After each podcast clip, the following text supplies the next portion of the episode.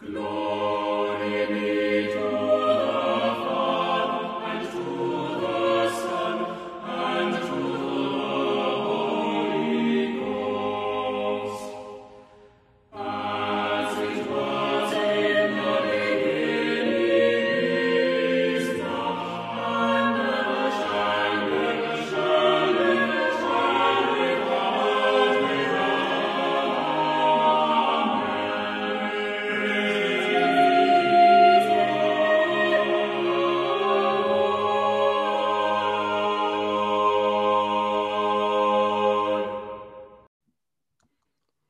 Greetings. Welcome to Haber Bros, a podcast for historic cross centered Christians.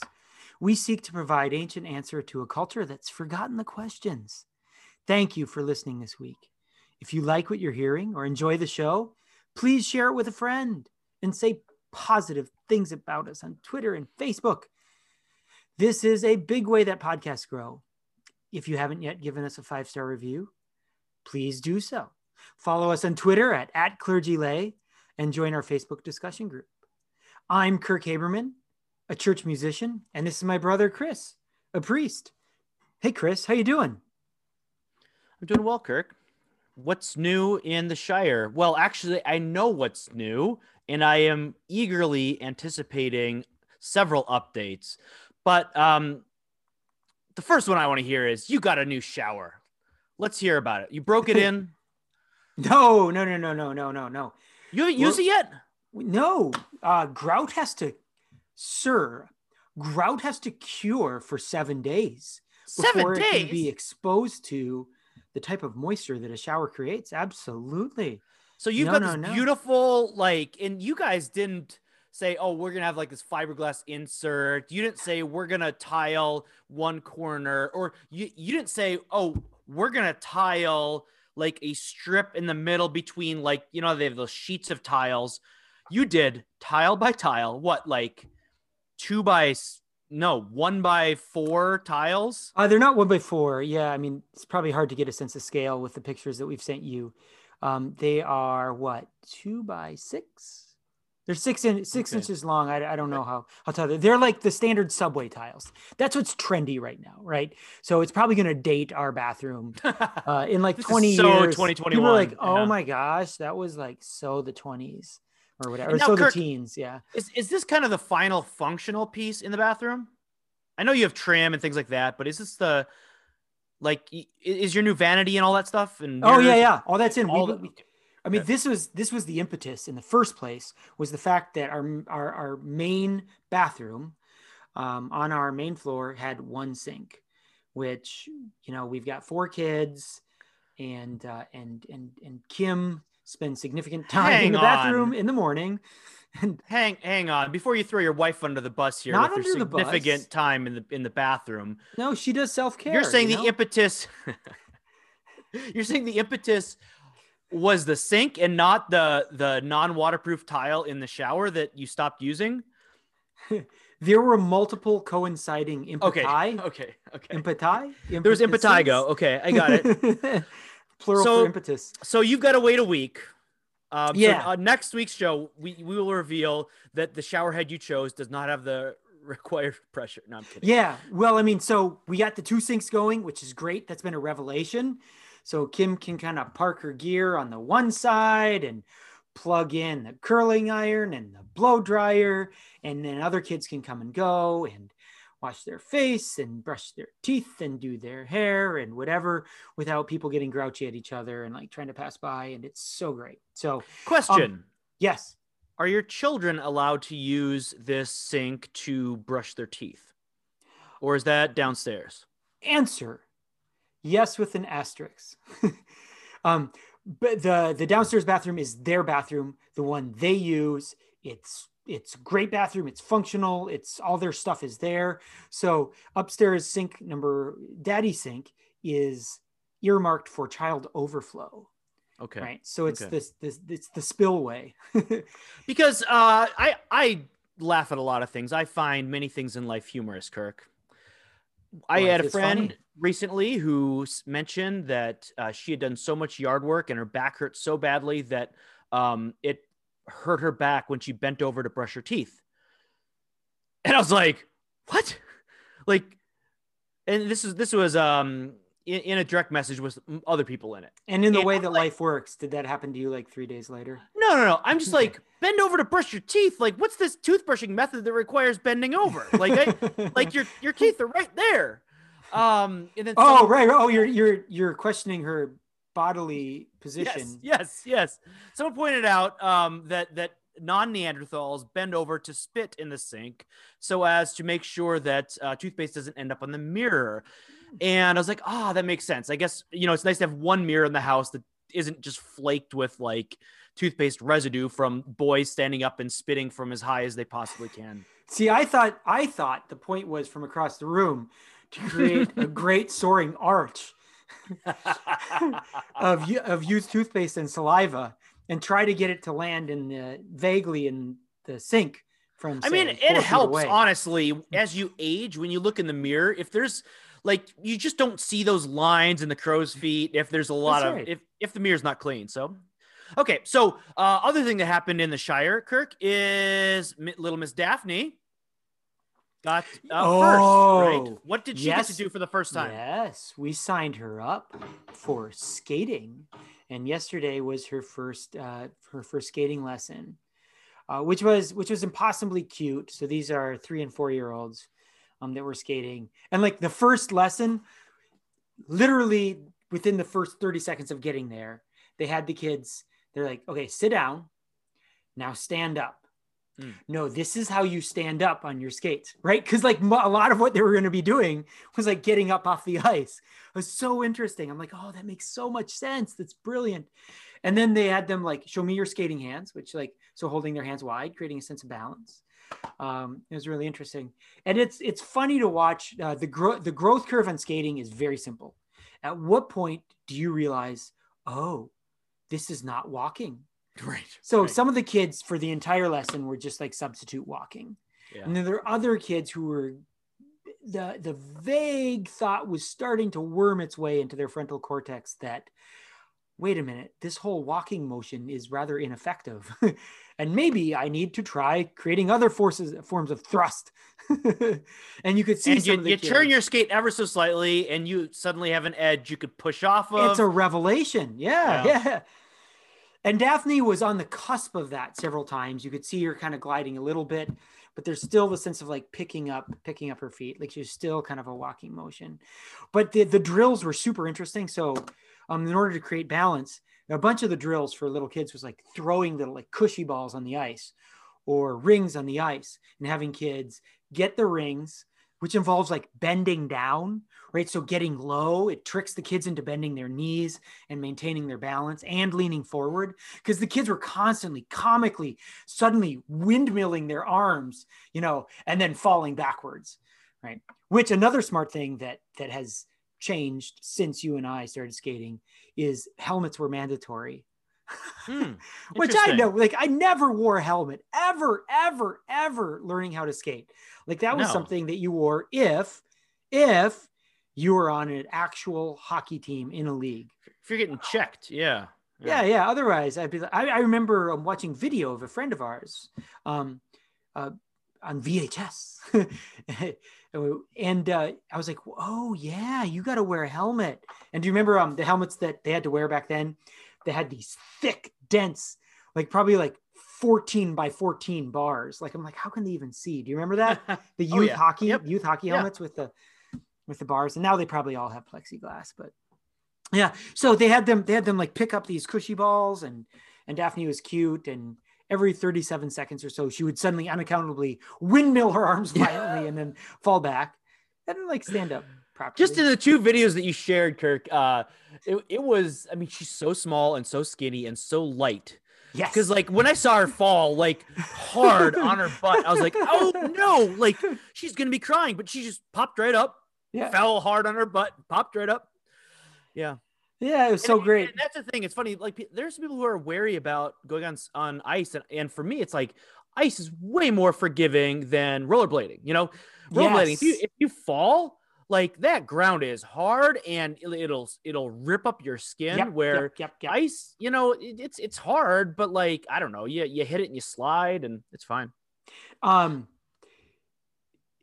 what, what was I going to say? Oh, she. Uh, here's the the other thing that's uh, that was that was funny. It was clear that she was getting into it. Was she halfway through? Ice is cold, right? Ice is ice. She Yeah. took her mitt took her mittens off Mm. um, because you know what? She's like Getting she was serious. getting serious, yeah. And uh, I mean, I mean, you remember how like how warm you get playing hockey, and like at some point you Oh, yeah. start shedding shedding layers. Um, Kirk, Kirk, you are mittens off. far you are far wiser than I. how's that? Like actually giving your kids lessons. Oh, there is um there's a devious um long there. I, I'm like uh, Kevin Feige planning out the Marvel movies like six movies in advance. There's a, there's a lengthy life plan here, and it's preempt um, when she asks, "Dad, Daddy, um, can I can I join dance?" or "Daddy, can I join uh, uh, gymnastics?" or "Daddy, can I join cheerleading?" I hope to be able to say, "Oh, here's the thing. I mean, uh, you'd you'd have to you'd have to you have to choose between that and uh, figure skating." Here's my thought: if we're if we're gonna if I am going to be you know a dad that's going to something girly, um, it's going to be something that I can do with her. I can skate. So that's that's you're- my thought. You're, and you're, and you're gonna you're gonna learn the Lutzes and the you- something you could do with her. The, the Lutzes and the I I toe loop. Uh, I don't know. I don't know the names of the things. yeah, but you said uh, so. So you said ice is far more forgiving than than than the ground. This is I remember remember now what I was going to say. Um, not only is it far more forgiving than the ground, like ice skating versus uh, um, rollerblading, but there's just so much friction. Like when you're rollerblading, you can't just coast, right, or or soar. I just feel like you go slower and um, you're slowing down, and the vibration is real and teeth chattering, unless you're not on a perfectly smooth surface. And ice is just smooth and almost frictionless if your if your skates are newly sharpened, and the speed is just intoxicating. Um, uh, when and and and if you have you know fresh ice, I, Iris is very excited. I'm guessing. Do you have a guess- delivery of ye- Do you have a delivery of yeast, Kirk? Yes, my second pound of yeast. Um, so far as I can tell, it's just a car that just stopped by our house. You're so. Hang on. She's usually so good. Okay, we're back. No, here's what it was. Um, a car pulled over, unaccountably dropped a guy off, not from our neighborhood. I don't recognize him, and he just like got out of the car and walked down the hill. Hmm. And she was like, "Hey, you! I see you walking." So that's my interpretation of her barking. All right. Yeah, I so I forget what I was just saying about ice, and it probably doesn't matter. So we Well, I mean, so you mentioned how like for, forgiveness and and um, falling to the ground, much like a seed falls to the ground. much like that.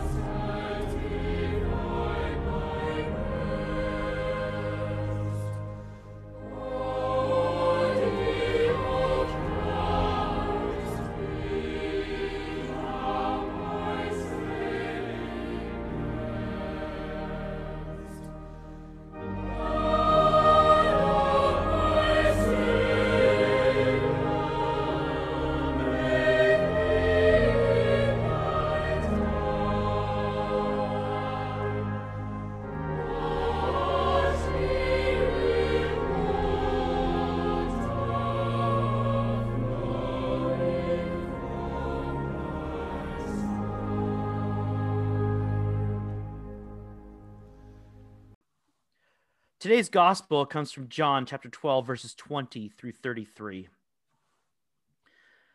Now, among those who went up to worship at the feast were some Greeks. So these came to Philip, who was from Bethsaida in Galilee, and asked him, Sir, we wish to see Jesus. Philip went and told Andrew. Andrew and Philip went and told Jesus. Jesus answered them, The hour has come for the Son of Man to be glorified. Truly, truly, I say to you, unless a grain of wheat falls into the earth and dies, it remains alone. But if it dies, it bears much fruit. Whoever loves his life loses it, and whoever hates his life in this world will keep it for eternal life. If anyone serves me, he must follow me, and where I am, there will my servant be also. If anyone serves me, the Father will honor him. Now my soul is troubled, and what shall I say? Father, save me from this hour. But for this purpose I have come to this hour. Father, glorify your name. Then a voice came from heaven I have glorified it, and I will glorify it again. The crowd that stood there heard it, and it and said that it had thundered. Others said, An angel has spoken to him. Jesus answered, The voice has come for your sake, not mine. Now is the judgment of this world. Now will the ruler of this world be cast out. And I, when I am lifted up from the earth, will draw all people to myself. He said this to show by what kind of death he was going to die. The word of the Lord. Thanks be to God. So, this gospel comes from the 12th chapter of John. And so it's it's important to, to look at what uh, the way that John's gospel is structured. It's it's interesting that uh, we've mentioned before how some people try to demystify Jesus and turn Christianity into a series of moral instructions. And John wants to crumple up that idea and throw it in the trash. Because in John chapter 12, we see the triumphal entry into Jerusalem in the, the last week of Jesus' life begin. So uh, from 12 on is just the last like uh, the last um, week of his, of his life, and it's interesting in John chapter 11, one of my favorite chapters uh, in all of Scripture. Uh, that's where we have the famous shortest verse in the Bible. Jesus wept, um, and why did Jesus weep? It's not just because his friend Lazarus, Lazarus died. Lazarus it wasn't died. just because Lazarus died. Um, I think that he wept because of all of sorrow and all the deaths. Weltschmerz. Um, bless you.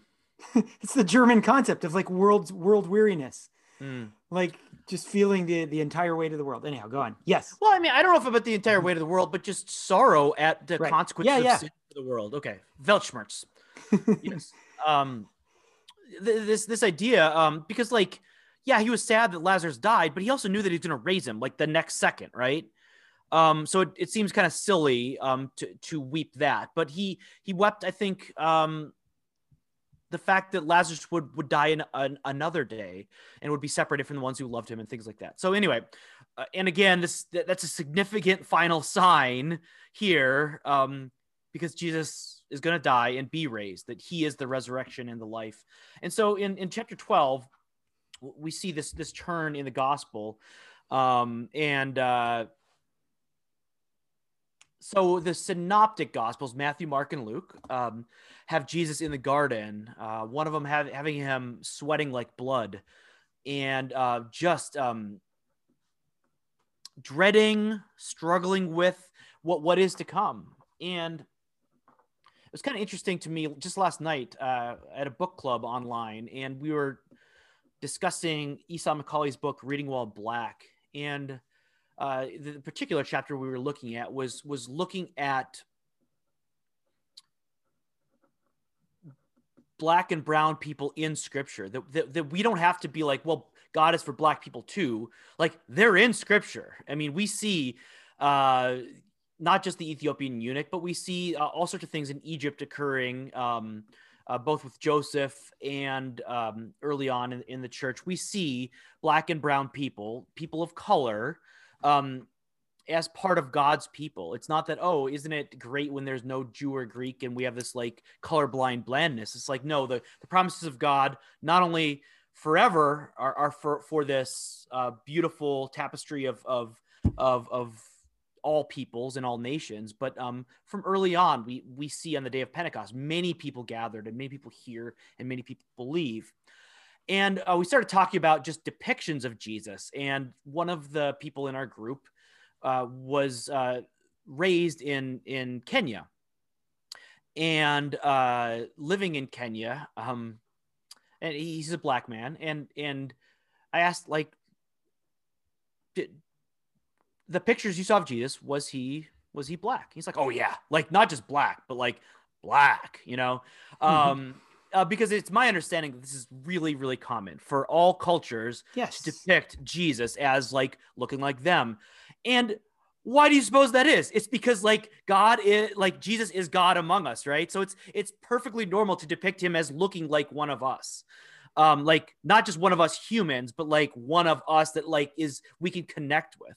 Like we see jesus and he's human right?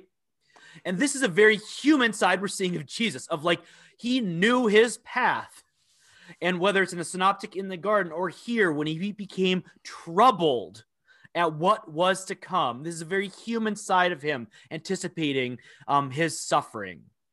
Um, and of course, his suffering in John is connected. Um, when we say his glorification, that means his suffering and death and resurrection. There is no like his glorification is his is his suffering and death. So that, that's something to remember. Um, and so all throughout John, we see um, him say, The hour has not yet come. The hour has not yet come. Here we see, now it has arrived, right? And so we see that. Uh, we see uh, this this word that not only has the hour come, he he he gives a very quick metaphor for this. He says, Unless a grain of wheat falls into the earth and dies, it remains alone. But if it dies, it bears much fruit. Now, I wonder if this is just based on um, limited scientific knowledge. Like, hmm. I'm struggling with like, how do I tell this to kids um, on Sunday? Because we all know that seeds don't die, but um, in some sense, there's this oh, it goes underground and then is buried. And so maybe, maybe we think about that with baptism is like being buried with Christ in His death, and then we're raised up. But um, a seed, much like a seed that is buried and kind of left for dead, um, Jesus is showing like the the way that he is going to lose his life. That um, he's going to go away, and it's going to seem like he died, but then and just be buried and be buried, and and and just like, like a plant rises from from the ground, he is going to rise. And so he's teaching him about this, and these things. I'm sure. How many times do you think the disciples slapped their foreheads following the resurrection? That's what he was meaning. Like that's what he uh, meant when he said this. Well, John makes a point um throughout saying, and they remembered when mm-hmm. he had said, blah blah blah. Yeah. Right. Yeah. So yes, certainly, Cer- certainly, it's so notable that John remembers different times when they finally connected dots. Yeah. Because clearly, like no one understood this, you know, at, at, the time. Like this was just something that was very difficult to to understand, even as he was in very clear words talking about his death and resurrection. Uh, and, and finally, I want to say uh, something about verse 25, because um, this may be a confusing verse. Whoever oh, loves I his life verse. Yeah. loses it, and whoever hates his life in this world will keep it for eternal life. Oh, I mean, you love it. Uh, I, I could see how it would be difficult to understand uh, if you weren't somebody who understands the theology of the cross, right? And so uh, when we have this when we say the word hate, that is a contrast between love and hate. So, um, if you cling to the this life and the things of this life, as opposed to seeking the path of the cross, which which we have been talking about, Kirk, week in and week out, and mm. and uh, yep. it's not that I feel tired of talking about it, and like how what's a new way I could talk about this where it doesn't feel like I'm just being repetitive of of Jesus teaching that the way um, that His way, if anyone would fo- follow me, he must pick up his cross. Right? If anyone would come after me, he must take up his cross and follow me. So much of what we've been doing this Lent is is based on this idea of of uh, sort of despising the things of this world, um, of of giving them up and following Jesus. That the, the, the path of Jesus is the path of the cross. So much of what we've been, been studying many of the gospel lessons have had that focus and he is reaffirming that here. So it's not about like we don't have to hate life. Uh what he's saying is is that um to love jesus is to give up some sort of worldly ambitions to yeah. say that that that um to live a satisfying and good life looks different for somebody who's pursuing the way of the cross and and so i i think i'll just not elaborate and see if if you have a clever or articulate way of, of explaining what that means to to like choose the way of the cross as opposed to loving this life. See now, why did you have to go and set the set the bar high and set expectations? Yeah, I would say uh, that with the way that uh, that Jesus says this, I mean, there's there's an ecumenical, almost uh, across world religions. I'm not making a I'm not making a squishy point, like a like a liberal squishy point that all religions are ultimately getting at the same thing but there's a common grace sense to this that um, release from the world that it's important to release the world um, that chasing desires uh, has has has a real futility to it i mean and isn't this at the heart of kind of the, the, the cliched midlife crisis and it's a cliche because it happens enough because it's it's it's a universal aspect of of human aging and coming to terms with our mortality, right, and our failing body is um, that that that chasing our desires is killing us, right? And so, if you're looking for a sense of ultimacy, a sense of identity, a sense of purpose, um, you will not find that in in in fulfilling. Uh, in, in you will not find that fulfillment in this world, right? In in achievement in this world, in pleasure in this world, in status in this world, um, those things are ultimately all um, leaky vessels and you think that you've um, you you have a cup that's full of something when you finally grasp onto it and you do not right? And so i think there's there's actually christopher it's interesting that you said this can be diff- a difficult verse to hear. I actually think that there's um it can it can be the the, the beginning of hmm. dialogue mm. in that respect. Does that make sense? Um I, I think i've made this point before. Um it certainly is a common point that we have with with buddhism.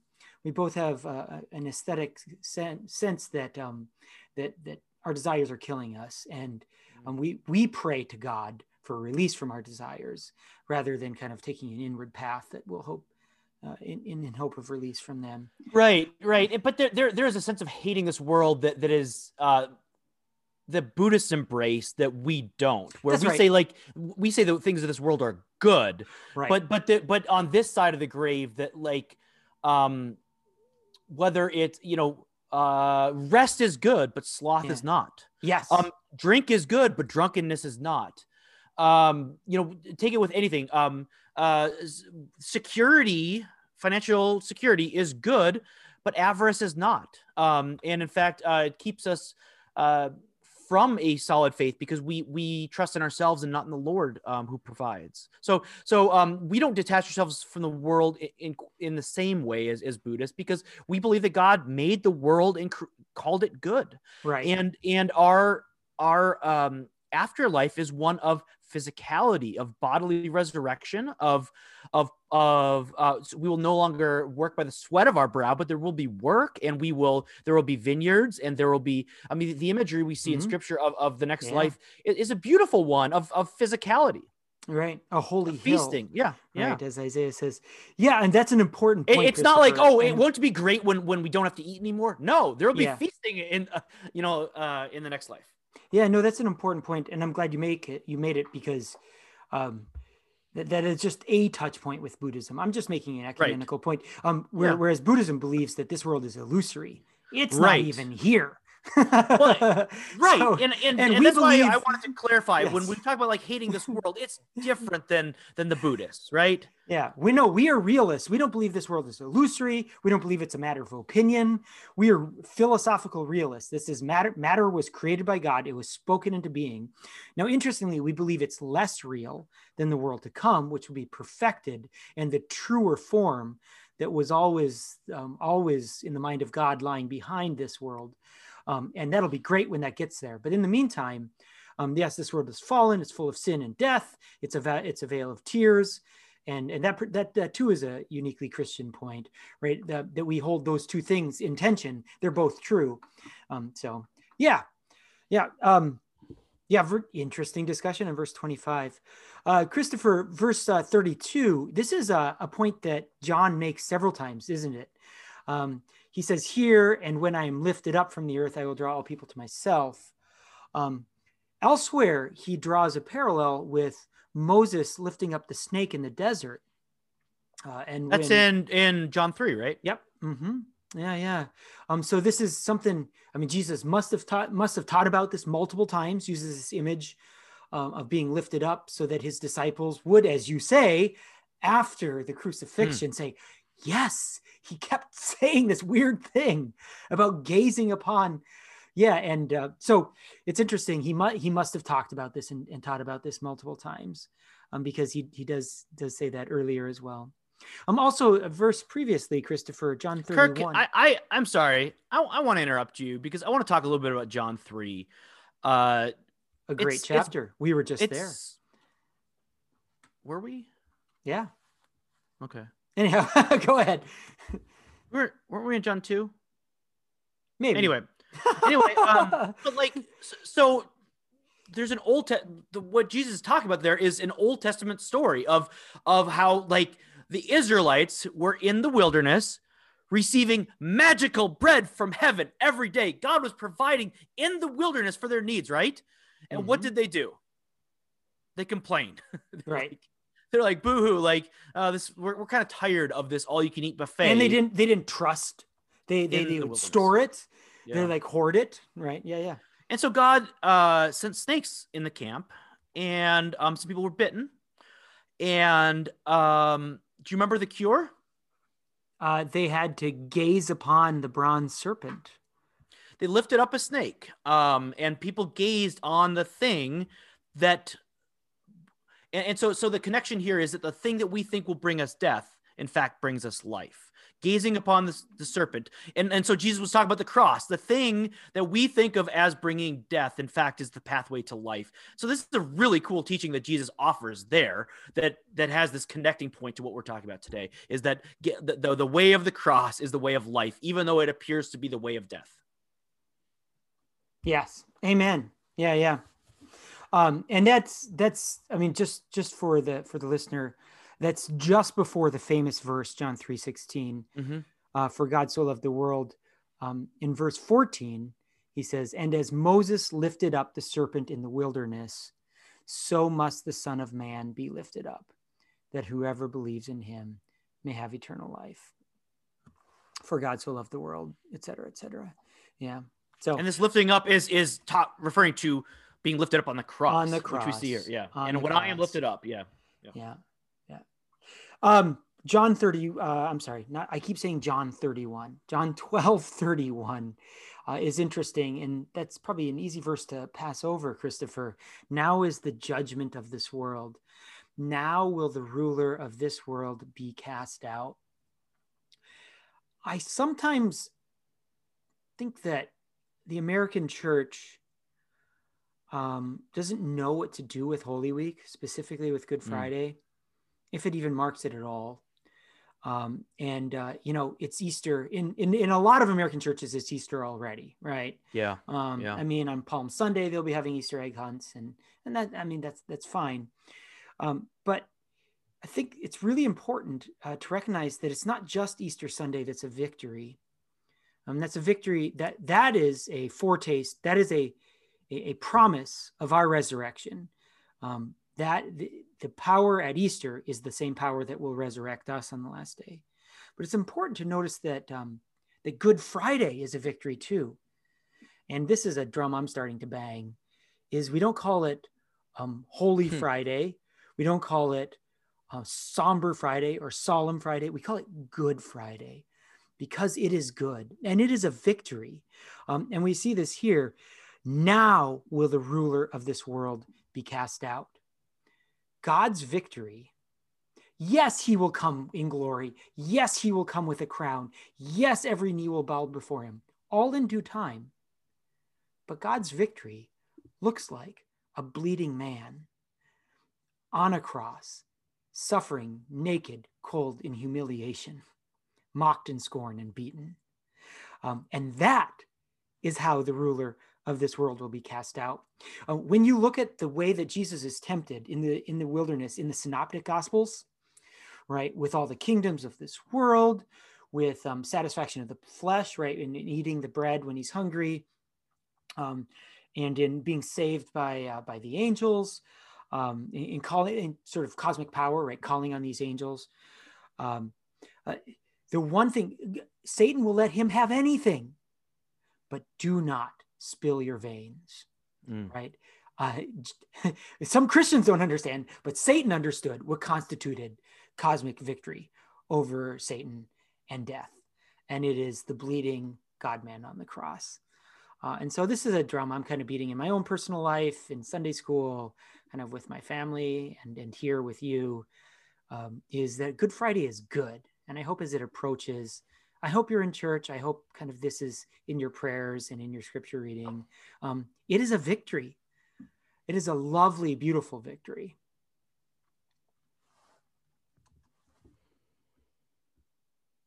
Any other thoughts do you have on this uh, really remarkable and rich chapter, Christopher? I, I think we should transition after that great climax. Ab- absolutely.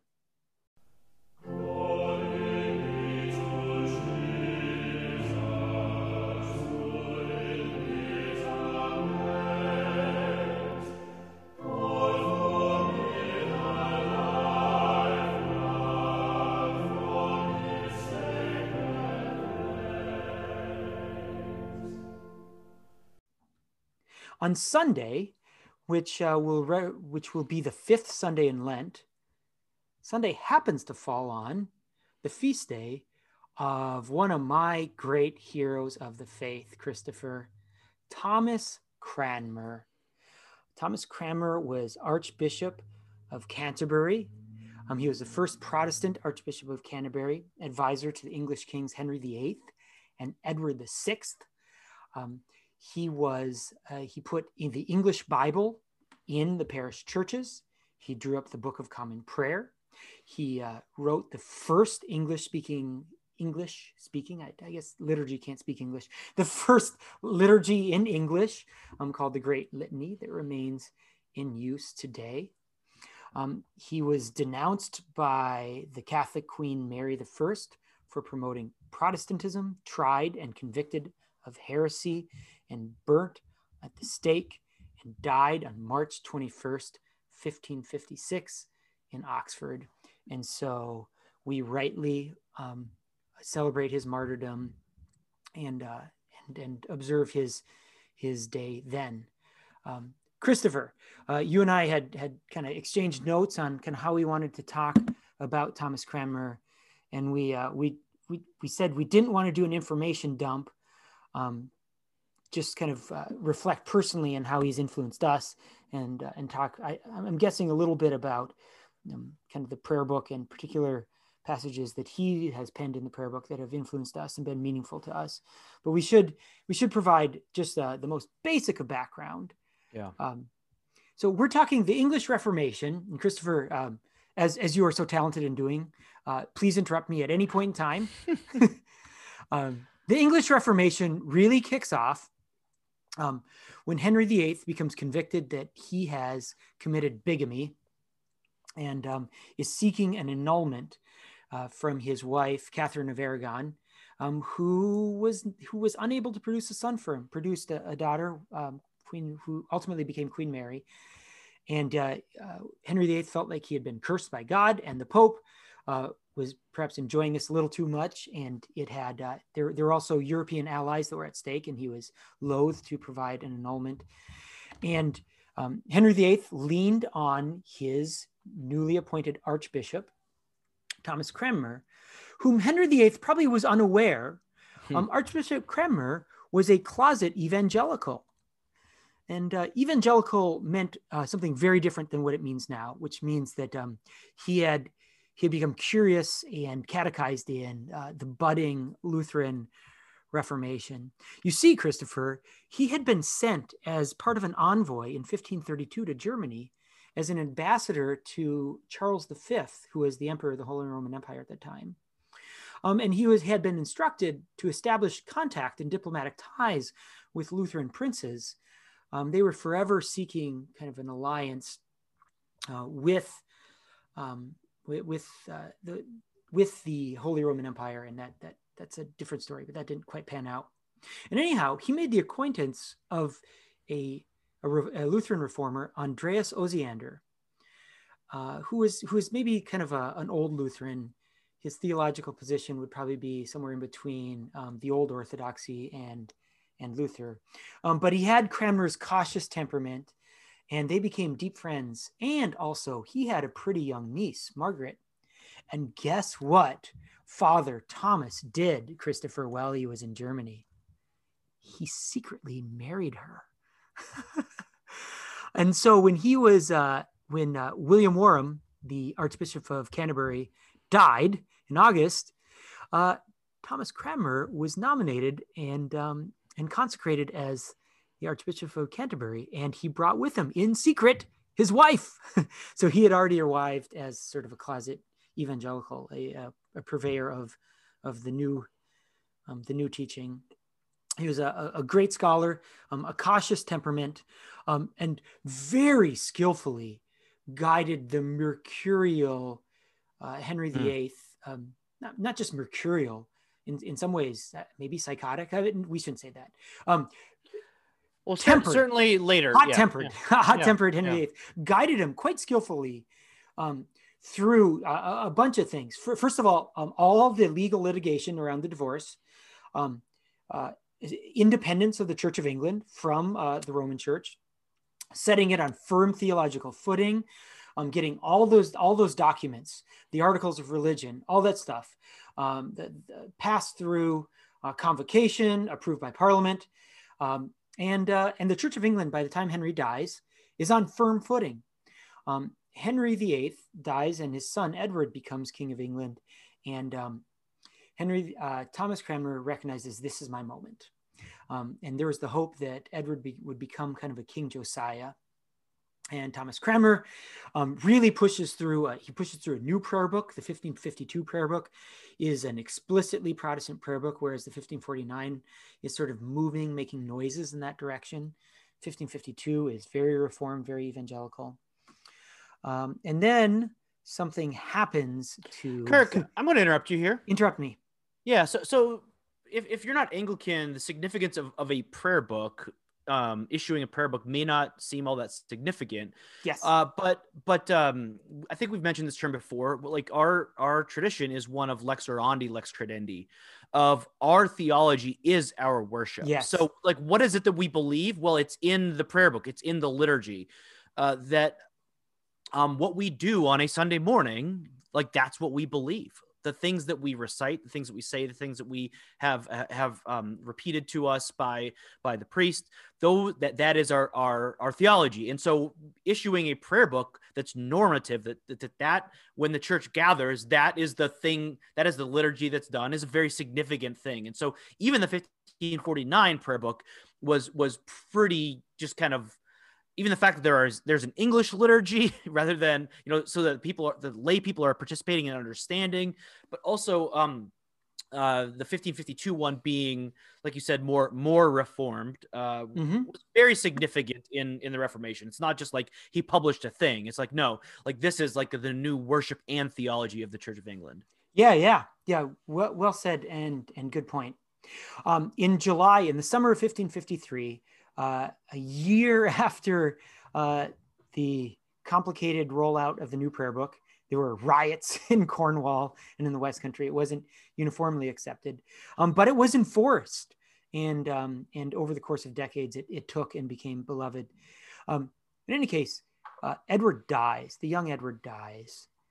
And uh, Henry had had um, um, a daughter, Mary, who was uh, the daughter by Catherine of Aragon, and she had retained the old religion, the old faith, and she re- slams on the brakes quite dramatically, um, sets up trials for everybody who had begun to publicly fly a Protestant flag, so to speak. And uh, they're they're got a nickname for that. What's that? She got a nickname for that. Bloody Mary. Yeah, yeah. I mean, to be fair, that was that was how you treated heresy on the Protestant or Catholic side. Like yeah. we we burned our share of Catholics too. Um, and anyhow, uh, Cranmer's trial um, was technically for treason, but that was a that was a pretext.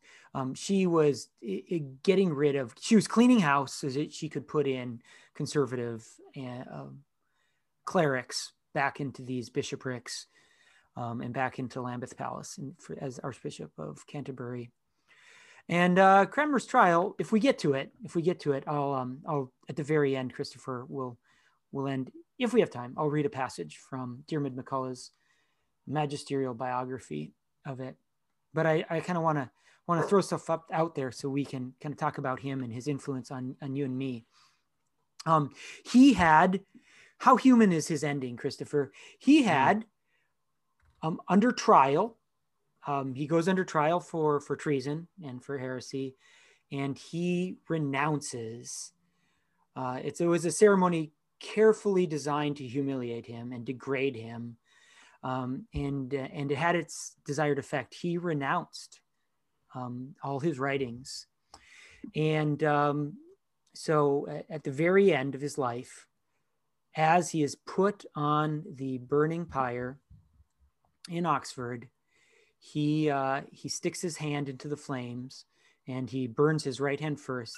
And uh, and we can we can read this later. He says, insofar as this hand um, denied, I'm not I'm not gonna I'm not going to paraphrase it. We'll I'll read it actually when we get there. Um, but at the very end, the last day, he uh, he very dramatically renounces his renunciation. He goes back and he says, actually, I meant all of it. Um, I meant the entire Reformation. I meant the Litany. I meant the Book of Common Prayer. I meant the independence of the Church of England from uh, the Bishop of Rome. I meant all of it. And I pray God forgive me for being a coward. Um, so, one of the more dramatic uh, moments in, in the history of English speaking Christianity, Christopher, one of the more inspiring moments because mm-hmm. of its kind of it, it's a very human story. Um, but Christopher, uh, I, I'm, I'm monologuing as I'm want to want to do. Um, what are what are your thoughts every t- every uh, every year when March 21st rolls around? That's an interesting way of putting it. Uh, your thoughts on Thomas Cranmer? What what do you appreciate about him? Uh, I mean, I just remember reading Alan Jacobs' wonderful biography of the Book oh, of, so Book good. Of Common Prayer. Yes. Um, and I just remember distinctly. I don't remember a lot about the book because I have a terrible memory, but the the opening of of the book talking about uh, the the bishop's palace in Croydon, um, how like, he had the greatest library in the world. Mm-hmm. Like he had these, he he had um, the most remarkable resources at his disposal to go back um, to the early church and construct this new liturgy for for the English speaking church and um, the significance of of bringing the liturgy um, to the people in the vernacular is is is utterly remarkable as as a value um, and and it's it's interesting um, how, how we take that for granted that everybody yes. understands mm-hmm. that everybody can participate and understand what's going on and and how how just how big of a, a paradigm shift that was.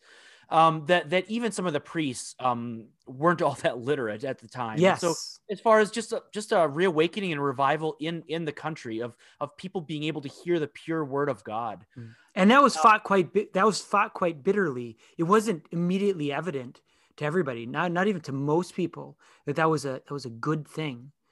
Um, there was there was a prevailing sense that uh, that was for the learned um, or that it was too complicated uh, and, uh, and right. that you would end up drawing kind of wrong or misleading conclusions.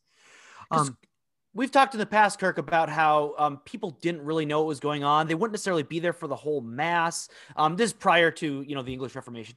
How like all they knew was that when when the host was elevated at the consecration um, uh, during communion, that that was a significant time, right?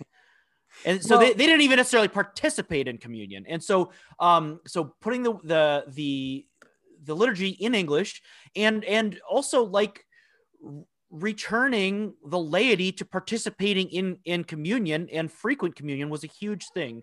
That that, that uh, the pre-reformation period was a period of great superstition of great fear um, and many people operated by fear. And and many churches had communion maybe twice a year and even then sometimes only the clergy would take communion. And so it's like no like the the the word and sacrament are for the people. And and i mean that that was uh integral to the english reformation and and we should not neglect the importance of that that that the people ought to receive regularly word and sacrament not watch and so this is an interesting uh, difference between the Church of England and and um, the, the, the Roman Church is is that um, Roman priests oftentimes will do mass apart from consumption of, of mass that that they will say a mass for for this reason or for that reason. Uh, and um, where in in the Anglican Church it is um, the mass is consecrated. Well, we don't call it mass, but like Holy Communion is consecrated for for um, for people, um, for consumption, um, for you and I to receive the the, the means of grace. In fact, and, uh, and you may know the number in the rubrics. Um, Holy Communion, you're you're to cancel it. You're not to celebrate it if there are fewer than a certain number of people present.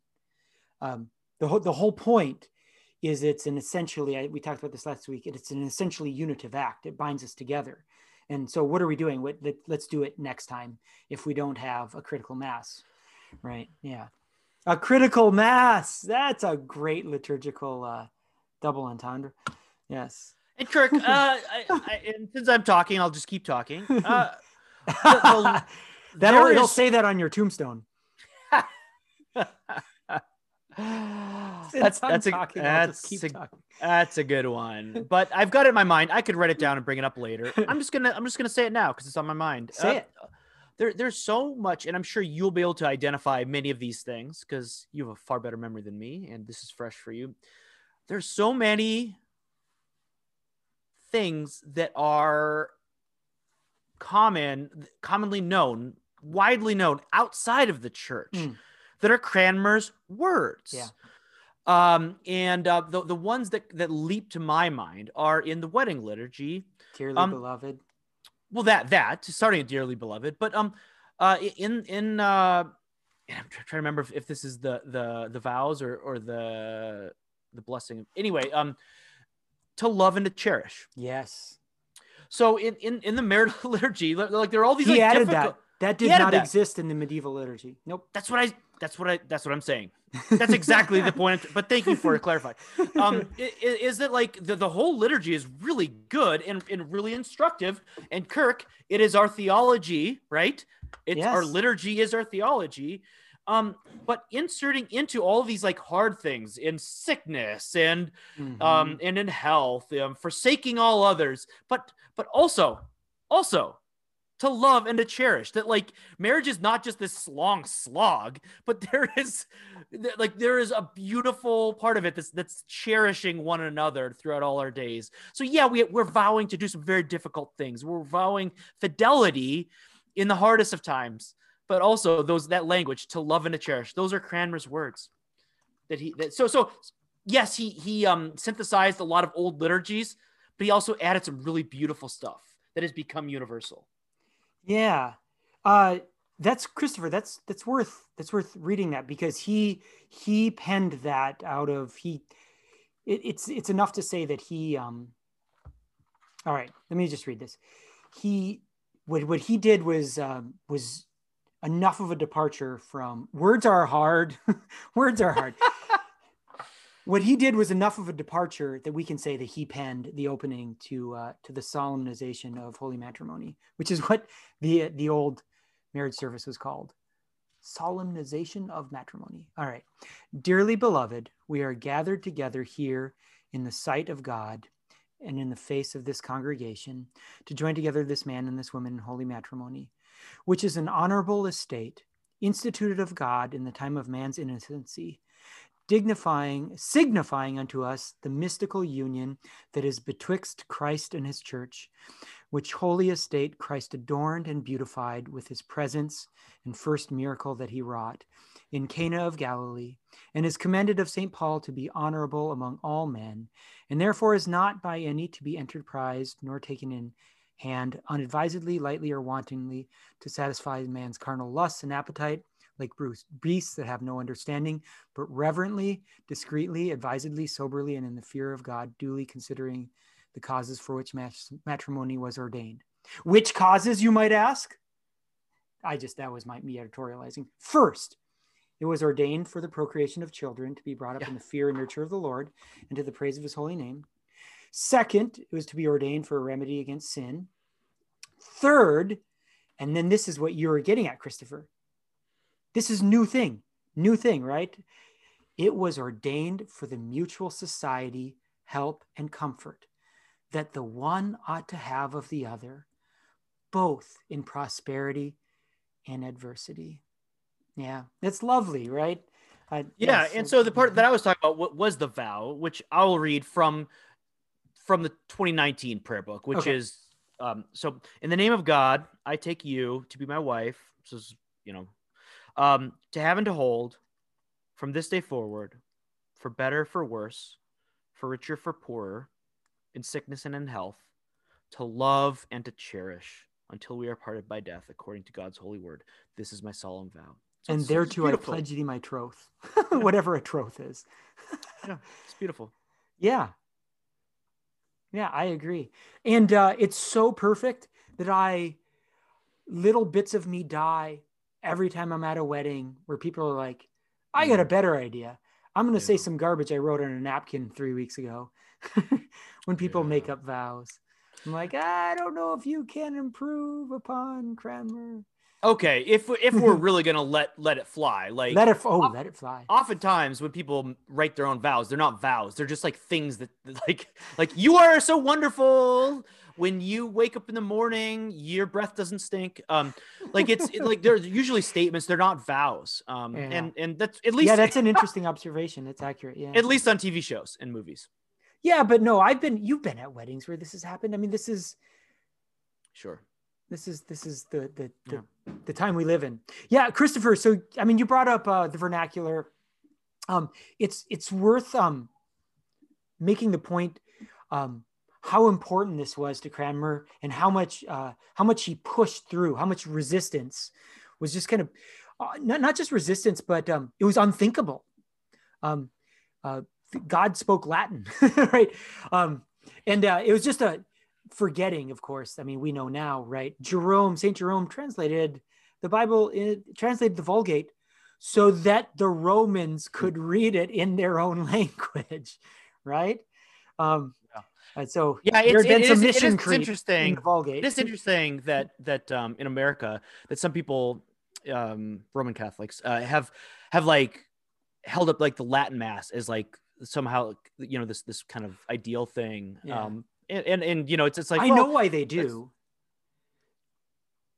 it's it's because it's like not ruined by Well, Vatican it's- II, that's right, so- that's sort right. of yeah like yeah. gr- uh, gr- grubby grubby grubby revisionists can't get, get their hands on latin mass because it's encased in glass Yeah. right and then Sure. if you know what it means then Sure. you're you're you're faithfully worshiping in the manner of your Mhm. forefathers in a way that's inoculated against revision. forefathers. so i get that starting the year that you know you know like it, but it's not like it's, actually Latin was an original a lot thing. of, a lot Yeah, of yeah. revision. I mean, that like okay, so since this is the episode of truth telling, like our our our prayer books have been far more faithfully cared to than than the Roman the Roman rites.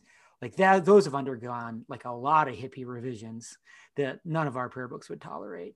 Even our 79 prayer book, um, there's the one rite, the Star Wars rite, but then other than that, the others are are pretty darn faithful. That's that's some pretty inside baseball though. So let's let's circle back to Cranmer. Yeah. So back back to uh, the vernacular, Christopher, which that's I guess that's kind of what we're focusing on here. Um, by the king's order, and this is all Cranmer's doing, a great Bible was to be displayed in each parish and Yeah. chained to a desk Yes. so that no one could steal it or vandalize it and anyone could go in and read to it um, there are there are drawings sketches of the line that snaked through london the day that these were uh, opened in parishes um, this was a this was a, a great and remarkable thing um, the great litany in 1544 uh, was uh, the first english prayers said in church um, this would have been amazing for people to be praying together in in their own tongue um, the New English Language Communion Rite uh, was said for the first time in Easter Easter Sunday in 1548. Um, a year later, in 1549, um, there's the first uh, prayer book in English. Um, so, and he pushed through intense um, resistance.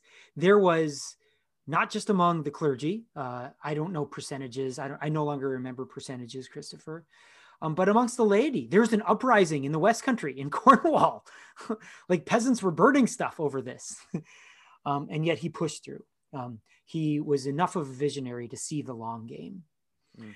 Um, and, and the fact is um, that the long game, in the long game, Cranmer, uh, the peculiar English brand of Protestantism, and the prayer book won. Um, and uh, I'll say this um, Eamon Duffy, who's not a uh, not an Anglican. He's a English Roman Catholic theologian and historian. Um, notes at the end of his book um, about the English Reformation. Um, he notes that, uh, and I can't find. I had it. I had it marked. I can't find it. Um, he acknowledges. Here it is. I found it. I found it. Duffy makes the melancholy observation of the power and prayer of the prayer book for English Christians, and I quote him The conformity of the majority to the Elizabethan prayer book did not mean the end of traditional religion. Instead, slowly, falteringly, much reduced in scope, depth, and coherence, it reformed itself around the rituals and the words of the prayer book. Cranmer's somberly magnificent prose, read week by week, entered and possessed their minds and became the fabric of their prayers, the utterance of their most solemn and their most vulnerable moments, their weddings and their funerals. So hmm. I think that is that is high praise coming from someone who regrets Cranmer's successes, yeah. right? Yeah, Kirk, and and perhaps as I give my kind of con- conclusion uh, here, you can kind of have some time to think up yours. And, and mine would be this: is is that we we've discussed in in the past the uh, the daily office, morning and evening prayer, and and just how ubiquitous that was in in English cultural life, um, and what an achievement it was um, to to return worship to the people, to like. Uh, and, and again, like kind of the the the heart behind the, the daily office, the simplification of morning and evening prayer is is that to say that like prayer is not something for monasteries. Have like you prayer have is you, something that the people participate in? Have you read The Monkhood of All Believers? I haven't. I just listened to an interview um, of him yesterday, and um, he points to he makes the exact same point that mm. you're making, which is mm. Cranmer turned all believers into monks with the daily mm. office. But go ahead. Yeah, yeah.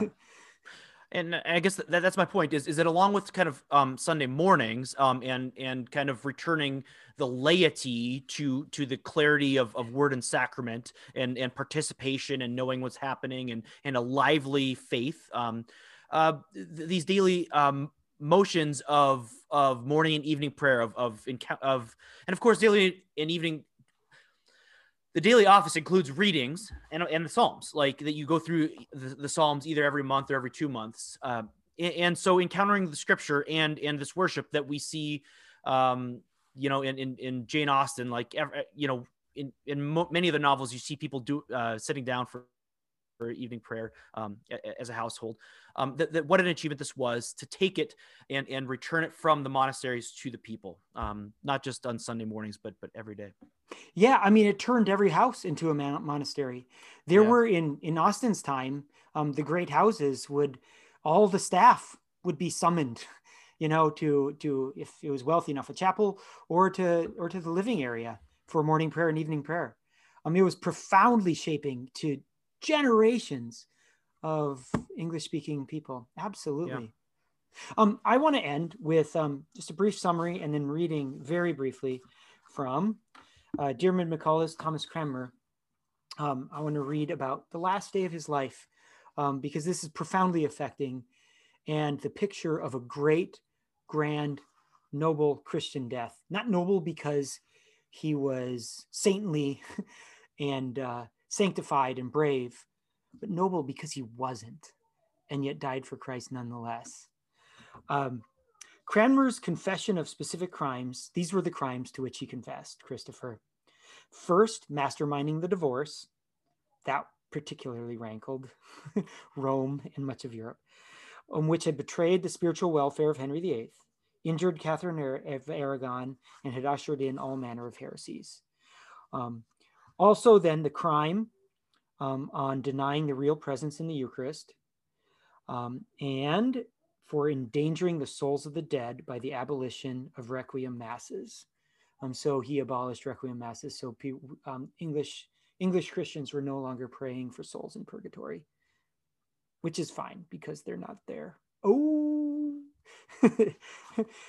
um, okay. So March twenty first, the day of his death, he was scheduled to preach a penitent sermon in public. Um, and he did. He preached it at the University Church in Oxford. Um, and he opened up the sermon. He had prepared remarks that had been vetted by proper ecclesiastical authorities so that they knew what he was going to say. So he didn't do something strange and go off script, which he did. um, he opened by asking the spectators to pray to God for the forgiveness of his sins. Um, and uh, the speech kind of went on as everyone thought uh, that even in this last day of his life, uh, Cranmer, um, Cranmer, let's see here, let me skip ahead through his sermon here. What else does he say? Um, he he appeals to the believers to love God, love the crown, love their neighbor. Um, he ends with a with an elaborate plea to the rich to avoid covetousness and to give generously to the poor. Um, Cranmer, it's uh, we are we read in other sources. He bowed low when he mentioned the king and queen, and tears welled up in his eyes, and he had trouble continuing. Um, after a recitation of the creed and his affirmation of the basics of the faith, he finally embarked on explaining, quote, the great thing which so much troubleth my conscience. Um, and the authorities would have had the text in front of them that had been prepared, so they knew it was coming. They knew that he would denounce um, and recant of his quote untrue books and writings contrary to the truth of God's word, um, in which he had said, "The books which I wrote against the sacrament of the altar since the death of King Henry VIII." And then he would declare that he did believe, after all, in transubstantiation, and would uh, and would die reconciled with the church. Um, suddenly, however, the listeners would have slowly begun to realizing that they were not hearing that. Um, Cranmer instead says this These writings, which were written contrary to the truth which I thought in my heart and written for fear of death, consisted of all such bills and papers which I have written or signed with my hand since my degradation. One version of this text, Christopher, uh, makes him says he refers to the rumors which had gone through London about these papers, but at this point, it's now beginning becoming difficult for everyone to hear what's going on because the church begins to descend into commotion. Some are filled with joy. There are murmurs, quiet murmurs of thank God as they realize that um, he had meant it all along. Um, others are descending into rage and shouting. Um, yet through the hubbub, Cranmer raises his voice and begins to shout. It was vital to get two final points across. At this point, he is deadly pale, but a surge of energy takes away his tears. Quote, and as for the Pope, I refuse him as Christ's enemy and Antichrist with all his false doctrine. And you see, Christopher, he was back on his old course again. Lord Williams yelled out to him to ask him if he remembered what he was supposed to do, but Cranmer did not waste many words defying him. And then across the din, um, there floated his words, quote, and as for the sacrament, I believe as I have taught in my book against the Bishop of Winchester. And there the enraged official stopped him. It no longer mattered. He had thrown down his gauntlet and succeeded in his task. He was pulled from the pulpit in a scene immortalized in an engraving for John Day's 1563 edition of Foxe's Book of Martyrs, and he was hurried out to the stake through the streets of Oxford. It would be a long and tangled journey amid scenes of chaos, which means that it is possible to accept different accounts, both Foxe's Books of Martyr and Cranmer's recantations account of the various snatches of conversation along the way. Juan de Villagarcia, um, he was a, um, a, monk that was assigned to Cranmer's um, as his chaplain, basically in these last days. Um, said, uh, whom uh, let's see, I lost my spot. Whom, according to J.A., and he must have been the Spanish friar whom Foxe recorded as dazedly repeating over and over again, "Non feciste? You didn't do it." He just muttering to himself, "Non feciste? Non feciste? Like you didn't recant." The Catholic narrator records a more coherent exchange between Villagarcia and his victim. Villagarcia says bitterly that Cranmer would have declared the Pope to be the head of the church if it would have saved his own head, and Cranmer astonishingly agreed. Villagarcia browbeats him. He points out that on that same day he had confessed to a priest. What if the confession is no good? Cranmer retorts contemptuously. The crowd arrives at the place where Latimer, Latimer and Ridley had suffered six months before. Fires put to the wood. In the flames, Cranmer achieved a final serenity, and he fulfilled the promise which he had made his last shouts in the church. For as much as my hand offended, writing contrary to my heart, my hand shall first be punished therefore. He stretched it out into the heart of the fire for all the spectators to see. He repeated, while he still could, his unworthy right hand, This hand hath offended. And also, while he could, the dying words of the first martyr Stephen Lord Jesus, receive my spirit. I see the heavens open and Jesus standing at the right hand of God. He was soon very dead, says one account. It was said that in the ashes of the fire his heart was found unburnt, and the Catholic narrative could do no more to destroy that story than to suggest that its condition was thanks to some form of heart disease. Mm. And hmm. I'll stop there. Shall we close in prayer? Let's close in prayer. The Lord be with you. And with your spirit. Let us pray. Almighty God, you alone can bring into order the unruly wills and affections of sinners. Grant your people grace to love what you command and desire what you promise. That among the swift and varied changes of this world, our hearts may surely there be fixed where true joys are to be found. Through Jesus Christ our Lord, who lives and reigns with you in the Holy Spirit, one God, now and forever. Amen. Amen. Lighten our darkness, we beseech you, O Lord, and by your great mercy, defend us from all perils and dangers of this night. For the love of your only Son, our Savior, Jesus Christ. Amen. Amen. The grace of our Lord Jesus Christ, and the love of God, and the fellowship of the Holy Spirit be with us all evermore. Amen. Amen. Next week, Kirk. Next week.